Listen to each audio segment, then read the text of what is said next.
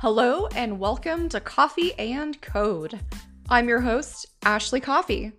Coffee and Code is your weekly rundown for the latest top tech news from around the world delivered every Wednesday. On this show, you'll find a mix of the latest news in the tech world, including privacy, infosec, startups, and more, including interviews with experts, innovators, and practical everyday tech tips to level up your life. Subscribe to Coffee and Code to be notified when new episodes go live. You can also find me on Twitter at Ashley Coffey underscore. That's A S H L E Y C O F F E Y underscore. And on Instagram at Ashley R Coffey 89. Thanks for listening and welcome to Coffee and Code.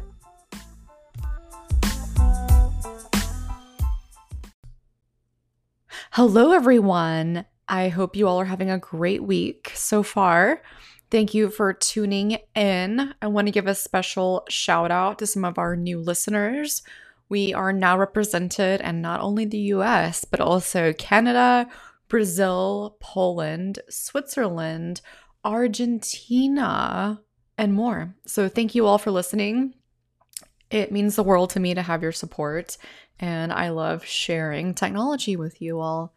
So, um, if you are tapped into what's going on recently, it's been a big week in the technology world. My goodness, um, what an exciting week. We had Facebook uh, Connect happen today. Uh, previously was named Oculus Connect, which they unveiled the new Oculus Quest 2 headset along with some pretty other incredible developments. Yesterday was the Apple event in which they unveiled the new Series 6 Apple Watch, along with some other cool lineups. iOS 14 is now available.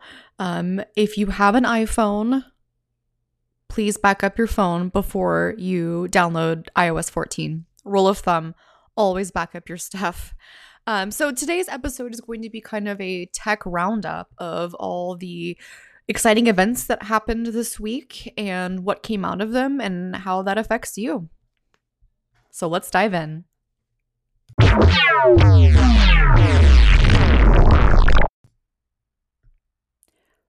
I'd like to start out with recapping the Facebook Connect event that happened today. Lots of amazing outcomes and really exciting innovations for VR and AR. Um, so, for those of you who aren't familiar, Facebook Connect happens once a year. It's typically in California, but due to COVID, it is virtual.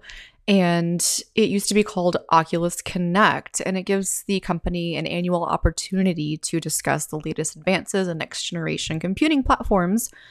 And Facebook has sometimes faced doubts over why a social network would invest so much time and money into a hardware project with no uncertain payoff. But um, this past summer, there were a lot of escalated tensions with Apple that have helped to make the case. Essentially, if you want to control your own destiny, you have to have your own platform. And social networks contain multitudes. On one day, you're writing about internal dissent over the company's ability to uproot influence campaigns and election interference. And the next, you're watching a live stream of the same company's foray into virtual reality and designer mixed reality glasses. Um, and at a company with as many interests as Facebook has, different days call for different kinds of stories. So, for those of you who haven't been paying close attention to Oculus and what the company now calls Facebook Reality Labs, some background is in order. Facebook isn't the only big company working on advanced headset computers. Companies like Apple, Google, and Snap are also investing billions of dollars in research and development. If you take a look at the recent patent filings from these companies, it's pretty substantial. Also, their hiring practices. Um, but with the Oculus Quest, the standalone headset that Facebook introduced last year, which is an all in one headset, no tethering to a computer, it arguably became the market leader in VR. The company furthest along in developing a base of users and a developer platform for a standalone headset. So the Oculus Quest headset came out in May and of last year, and it's pretty incredible. It's all in one. You don't need to put your phone in it. It's not tethered to a computer. Uh, the lowest price point for this was $500. So, I mean, virtual reality technology has made leaps and bounds just in the past three to five years alone. But the Quest headset is is pretty substantial for removing barriers to access here. And today, Facebook announced the Quest 2, also a standalone headset, and it will be $100, che- $100 cheaper than its predecessor at a $299 price point, which is great. It is being considered the new default for VR if you're okay with Facebook. And Facebook hasn't disclosed sales numbers for the Quest, but Mark Zuckerberg said that the company has sold as many of them as the company could make. The individual who leads the company's hardware projects, Andrew Bosworth, said that the Quest 2 would represent a significant leap forward. With augmented reality, Facebook is a few steps behind as Snap released the first generation of spectacles in 2016. For those of you who don't remember those, they were glasses that integrated into your Snapchat and you could easily take snaps from the glasses without having to pull out your phone. They were sold in these little vending machines that just popped up out of nowhere, out of surprise. So, a lot of cool strategy there.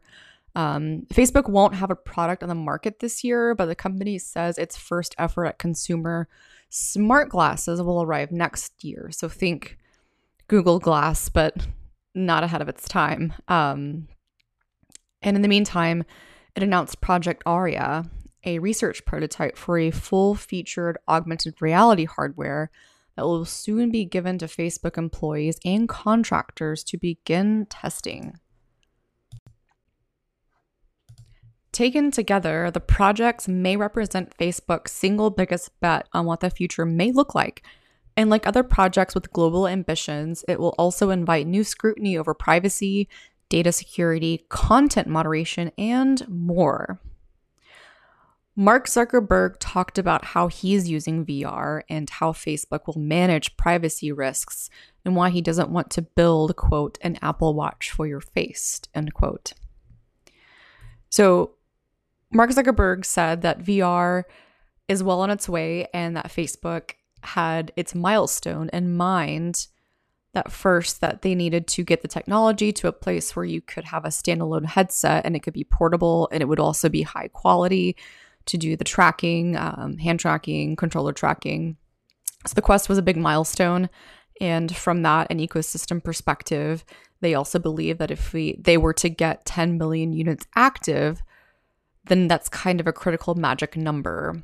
So at that point, you have a self-sustaining ecosystem, and the next big push would be how do they get the technology to be more accessible to more people and a big part of that was driving it to be more affordable and making it more portable. So the 299 price point on the new Oculus 2 headset, that's, you know, removing a lot of barriers like I mentioned earlier. Uh, people still have this notion that these VR headsets are thousands of dollars, which they definitely used to be. Um, and there are high end enterprise headsets that are in the thousands of dollars for very specific reasons with eye tracking. But for the for the average consumer, a two ninety nine price point on a VR headset is is really the first of its kind, especially with the quality. Mark Zuckerberg said that it'll be challenging and people will take different approaches to getting this ecosystem to work and that the biggest shortcut that a lot of people are trying to take is to basically trying not to do a full full on hologram situation in the world. And that's what he references as putting an apple watch on your face. So definitely a jab at apple here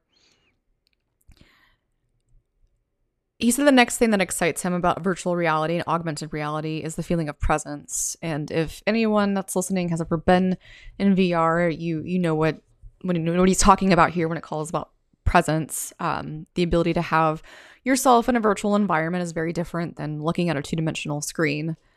And Mark Zuckerberg quoted that he believes that delivering a sense of presence is the thing that he cares about and what other people care about, and that VR and AR are going to be the technologies that do that. VR does that by fully immersing you in a new environment, and AR being augmented reality brings people into your existing environments through holograms. So, in his mind, he sees a future that instead of video chat, he'll be sitting on his couch and someone else's hologram can appear on the couch next to him, or he can hologram into your house. You know, things that we see in, in sci fi, you know, is becoming more of a reality here. Another interesting point with the announcements today with Project Aria Facebook would be putting cameras on people's faces. And there was a big debate over the ethics of that when Google Glass first came out. But a long time has passed since then. And Mark Zuckerberg had some things to say about wading into that debate again. So there's a lot of issues up front here. And Mark Zuckerberg had a quote here to address that. He says, one of the things that I've learned over the last several years is that you don't want to wait until you have issues to be discussing how you want to address them, and not just internally. Having a social conversation publicly about how society thinks these things should be addressed. Because those conversations take a while to work through, and with hardware development, the cycles are long. We're mapping out the hardware and we're going to be shipping in 2024 now. So if some issues come up, it's going to be a long time before you can fully address those things. Interesting. I'm curious to see these augmented reality glasses and very interested that Facebook came out with their announcement today. And I know Apple's been working on, you know, an augmented reality project for some time. So I'm curious to see what will be announced soon from Apple's front. But it seems that Facebook is going to be first to market with a augmented reality wearable eyeglasses. In Apple's event yesterday, in just over 60 minutes, they announced two new Apple Watch models, two new iPads, and the details on the latest software and service releases. So, first up, the Apple Watch Series 6. I pre ordered one yesterday. I'm excited to see it. Um, I love the new Infinite Loop band, I think it's pretty innovative. Apple kicked things off with the introduction of the Apple Watch Series 6, and as reports had suggested, one of the leading features here is the addition of a new blood oxygen feature. On the watch itself, there is a new blood oxygen sensor which works through a new blood oxygen app in Watch OS 7. Apple explains that oxygen saturation represents the percentage of oxygen being carried by red blood cells from the lungs to the rest of the body and indicates how well this oxygenated blood is being delivered throughout the body. Through the Blood Oxygen app, you can get a reading in just 15 seconds with the Apple Watch Series 6. In terms of performance, the Apple Watch Series 6 is powered by Apple's new S6 processor, which is up to 20% faster than the Series 5. Apple says that the Watch Series 6 features the same 18 hour battery life as before. It also includes the U1 chip and ultra wideband antennas for features such as car keys. And while battery life is the same, Apple says that the Series 6 charges 20% faster than the Series 5, and that workout tracking is less intensive for things like indoor and outdoor runs. The Series 6 features the same overall design as Series 5, but the always on display is up to 2.5 times brighter than the Series 5. The Apple Watch Series 6 is also available in a new blue color as well as a product red option. The ceramic model that was available with the Series 5 has also been discontinued. The new Series 6 watch is available to order starting yesterday, starting at $399. The first orders will arrive as early as Friday, but some models are already delayed until October and November. So, popular models like this fancy new blue color and the product red option. Fingers crossed that I get mine in this Friday. Apple always likes to underpromise and overdeliver, which is a nice touch. Next up is the new Apple Watch SE. This serves as a lower cost option for Apple Watch buyers, coming in at $279. The Apple Watch SE features the same physical design as the Series 4, Series 5, and Series 6. It's powered by Apple's S5 processor, which Apple says is up to two times faster than the Apple Watch Series 3. The Apple Watch SE does not feature an always on display, nor does it support ECG or blood oxygen features, but there is a support for fall detection and emergency SOS. Other features include an always on altimeter, a built in compass, the latest speaker and microphone, which are optimized for better sound quality and phone calls, along with a walkie talkie and Bluetooth 5.0. The Apple Watch SE is available to order and it starts at $279. If you want the cellular option, which means you can make phone calls without having your phone nearby or with you, you can also use GPS. The Apple Watch SE with cellular starts at 329, which is not bad.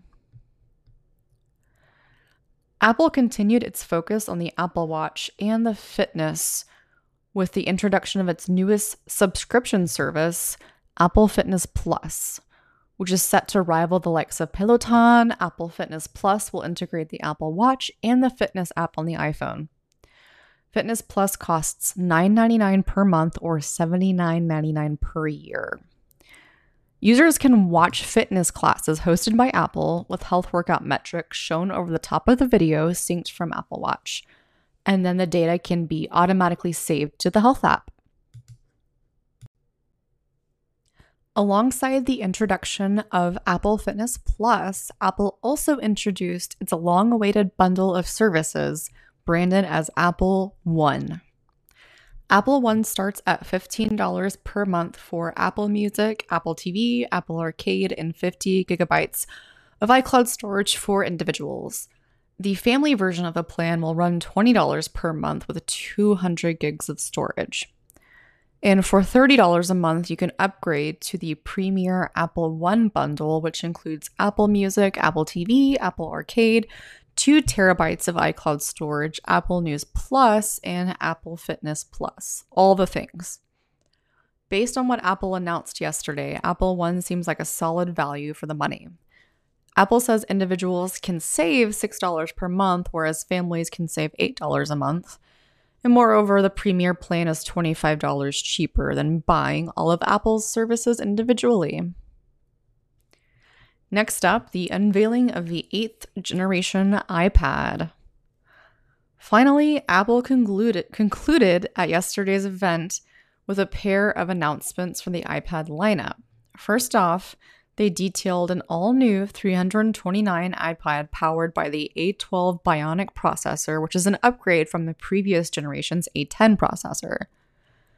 Apple says the A12 chip offers more than twice the performance of the top selling Windows laptop and performance that is more than six times faster than the top selling Android tablet and six times faster than the best selling Chromebook.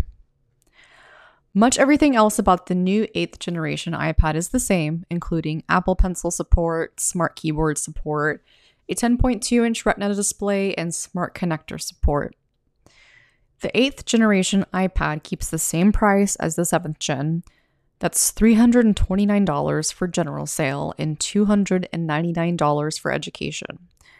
And it's available to order from apple.com with the first shipment arriving this Friday.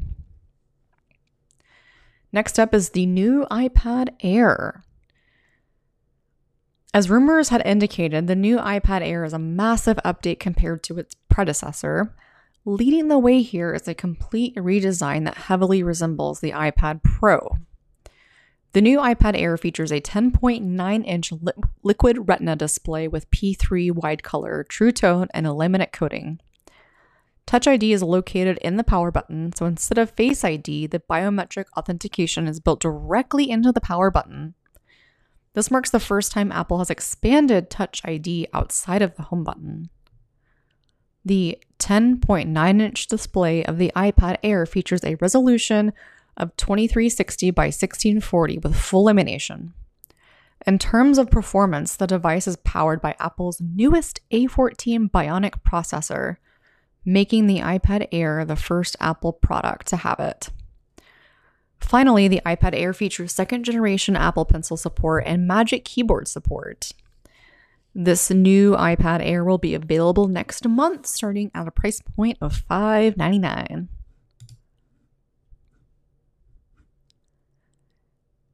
Okay, so let's talk about software release dates. iOS 14 was revealed along with iPad OS 14, Watch OS 7, and TV OS 14, with all of them being released today. This was a surprising announcement, with many people having assumed Apple would give developers at least a week's notice which is interesting. Um, apparently, developers are scrambling to make their apps um, work with iOS 14. So they kind of burned their goodwill there with developers. But iOS T- iOS 14 is live. Um, download it, back up your stuff first. Lots of cool new widgets and features baked in. Amazon gives Samuel L. Jackson his own Alexa wake phrase alongside a much more robust library of phrases, including more swear words.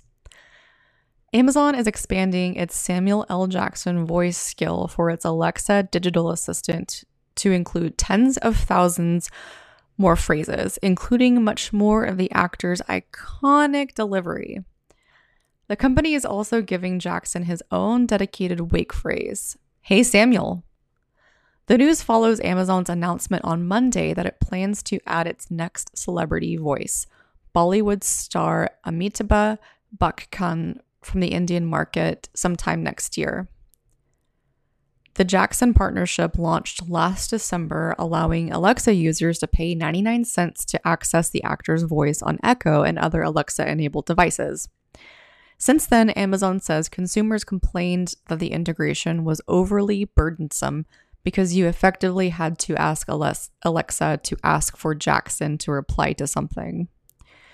In addition to that, the range of questions and exchanges you could have using the Jackson skill was limited, mostly because Amazon recorded only a small number of words using the actor's real voice and relied on artificial intelligence to expand the library.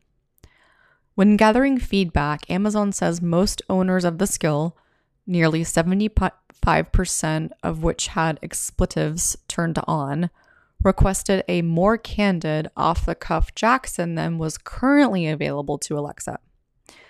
Now, in today's updates, Jackson's Alexa integration will feature around 30,000 more phrases, including five times the swear words. And you can activate the voice by just saying, Hey Samuel, a feature that provided to be a incredibly hard engineering challenge. Amazon says it needed to upgrade the on-device wake word detector to enable. Some examples include Jackson saying, Look at that hot ball of gas and fire. No, don't actually look. When asking about the weather, and why do Jedi's always burn their pancakes? They never turn to the dark side if you ask for a joke.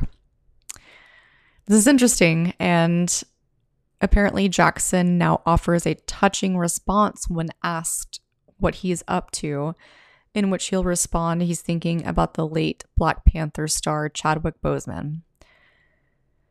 There are other topical responses regarding Jackson's future work, like one mentioning his upcoming Quibi animated show with Ryan Reynolds called Fada Maka.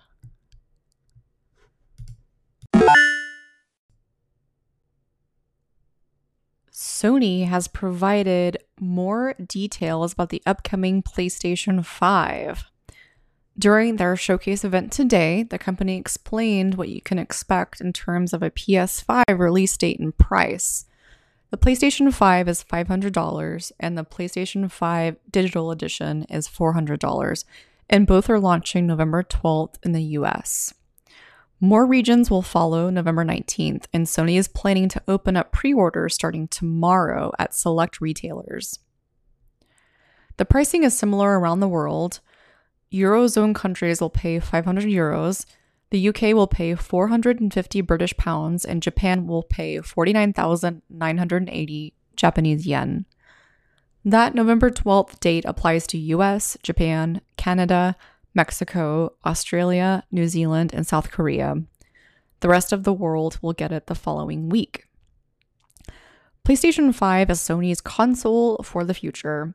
It uses a powerful AMD Zen 2 processor and Radeon RDNA 2 graphics card. But Sony Interactive Entertainment is focusing a lot of its efforts on the design of the PS5 architecture. That starts with a super fast solid state drive that can stream data across what we can only describe as fat pipes. This is going to minimize loading times, but it's also going to lead to new kinds of games that rely on massive amounts of assets to pull from storage on the fly. In June, Sony detailed the games coming to the PS5 as well as the hardware itself. The publisher showed off the next gen stunners like Ratchet and Clank Rift Apart and Horizon Forbidden West. It also surprised fans with new Spider Man, but SIE didn't give fans much to look forward to when the system launches this holiday. Over at Microsoft, the Xbox Series X and Series S which has no disk drive, are launching November 10th for $500 and $300 respectively. So, interesting consoles coming out for the holiday season. It's time for your weekly tech tip. So today's tech tip has to do with iOS 14. So if you have an iPhone and you have not yet updated to iOS 14, make sure you back up your device first and then update. But this tip has to do with a new built in native app called Translate. There have been a lot of Translate apps on the market that have been third party, um, but this one is made by Apple specifically now. It will show up on your home screen after you download iOS 14. And what's great about this new Translate is you can have conversation mode, which allows you to have conversations easily with live translation. On device mode, which allows you to download languages to translate entirely on your device without an internet connection and you can mark and save phrases for quick access and to view recent translation history. So what's really cool here is I can type in something and, and let's say, for example, I'm going to type in um, where is the nearest bathroom? Question mark. And once I do this, it automatically translates into the language of my choosing. And for this example, it's going to be Spanish. If I turn my phone horizontally, it expands that text. That way, the person that I'm talking to can see the text displayed. There is a microphone button at the very bottom that I can enable to basically have live translation. So, this is really great, especially to help bridge the gap um, in in in translations. Um, there are a lot of a lot of languages available here. There's Arabic, Chinese, English, French, German, Italian, Japanese, Korean, Portuguese, Russian, and uh, Spanish, which is you know a lot a lot of great great languages here, and they're constantly working on adding more. But that's a good batch to start off with. I wish this was around when um, I traveled abroad for for school to Italy and I was using a physical book for translations, which was exciting, but also a little frustrating at times. This would have been very helpful. But that is my tech tip for you today. Download iOS 14, get familiar with it, and use the Translate app. Before I leave you today, I would like to give a special thank you to Just Good Coffee Company, the official coffee partner of Coffee and Code. Just Good Coffee offers a carefully crafted selection of coffee from some of the most revered coffee producing regions around the world. Their commitment to offering exceptionally good experiences extends beyond just the products themselves, but extends well into the community, which is awesome. Their mission is simple to offer good coffee and coffee for good. From cup to community, that is the sole purpose of Just Good Coffee. Be sure to check out their newest culture collection These blends are carefully crafted and roasted to perfection, each with origins from within the great continent of Africa. You can find them at justgoodcoffee.co. I am personally a huge fan of this coffee. It tastes so good. Um, I drink it while I'm recording this, and um, nothing but good things to say about this coffee company. Shout out to my friend Ray. Thank you so much, and thank you all for listening. And be sure to subscribe to be notified when new episodes of Coffee and Code go live.